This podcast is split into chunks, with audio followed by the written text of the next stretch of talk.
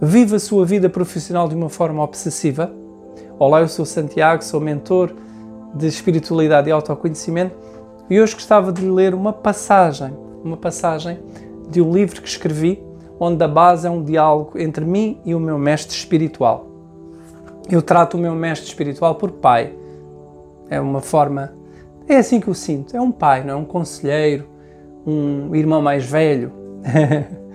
então vou ler. Pai, que conselho dá a uma pessoa que vive para o trabalho de uma forma obsessiva? É certo que, por um lado, devemos construir, mas, pelo outro lado, a falta de tempo, a obsessão por um mundo material faz os homens perderem a cabeça e focarem-se só na ambição e nas conquistas materiais. Como vê o Pai estas pessoas? A resposta: Filho meu amado, cada um de vós tem um processo particular, individual. O déficit energético mental leva-vos a questionar o vosso caminho, as vossas escolhas.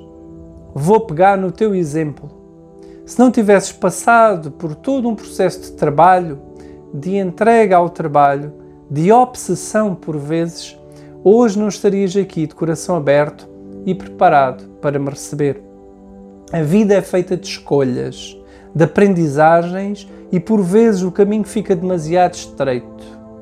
O caminho sufoca, o oxigênio parece não chegar e aí surgem as dúvidas, as amarguras, surge a reflexão maior e, por consequência, a mudança pedida. Está tudo certo a meus olhos.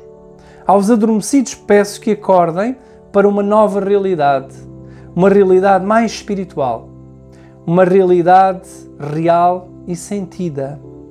Tratem de vós, façam do vosso tempo um tempo útil, agradável, com sentido. Desfrutem do presente. Vivam a vida de verdade. Amo-vos, eu estou presente. Esta mensagem é muito bonita e penso que assenta que nem uma luva à maior parte das pessoas. Eu próprio e a, e a, a mensagem também fala nisso.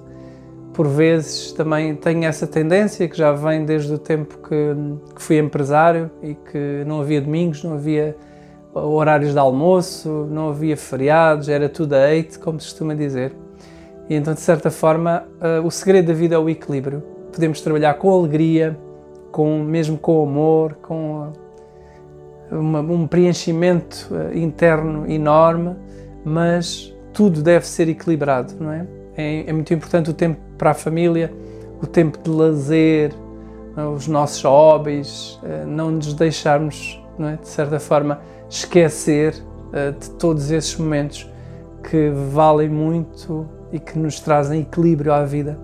Então vamos lá, colocar os pesos na balança para que a balança fique equilibrada, para que a vida seja o mais agradável possível Trabalhar sim, mas sem autodestruição.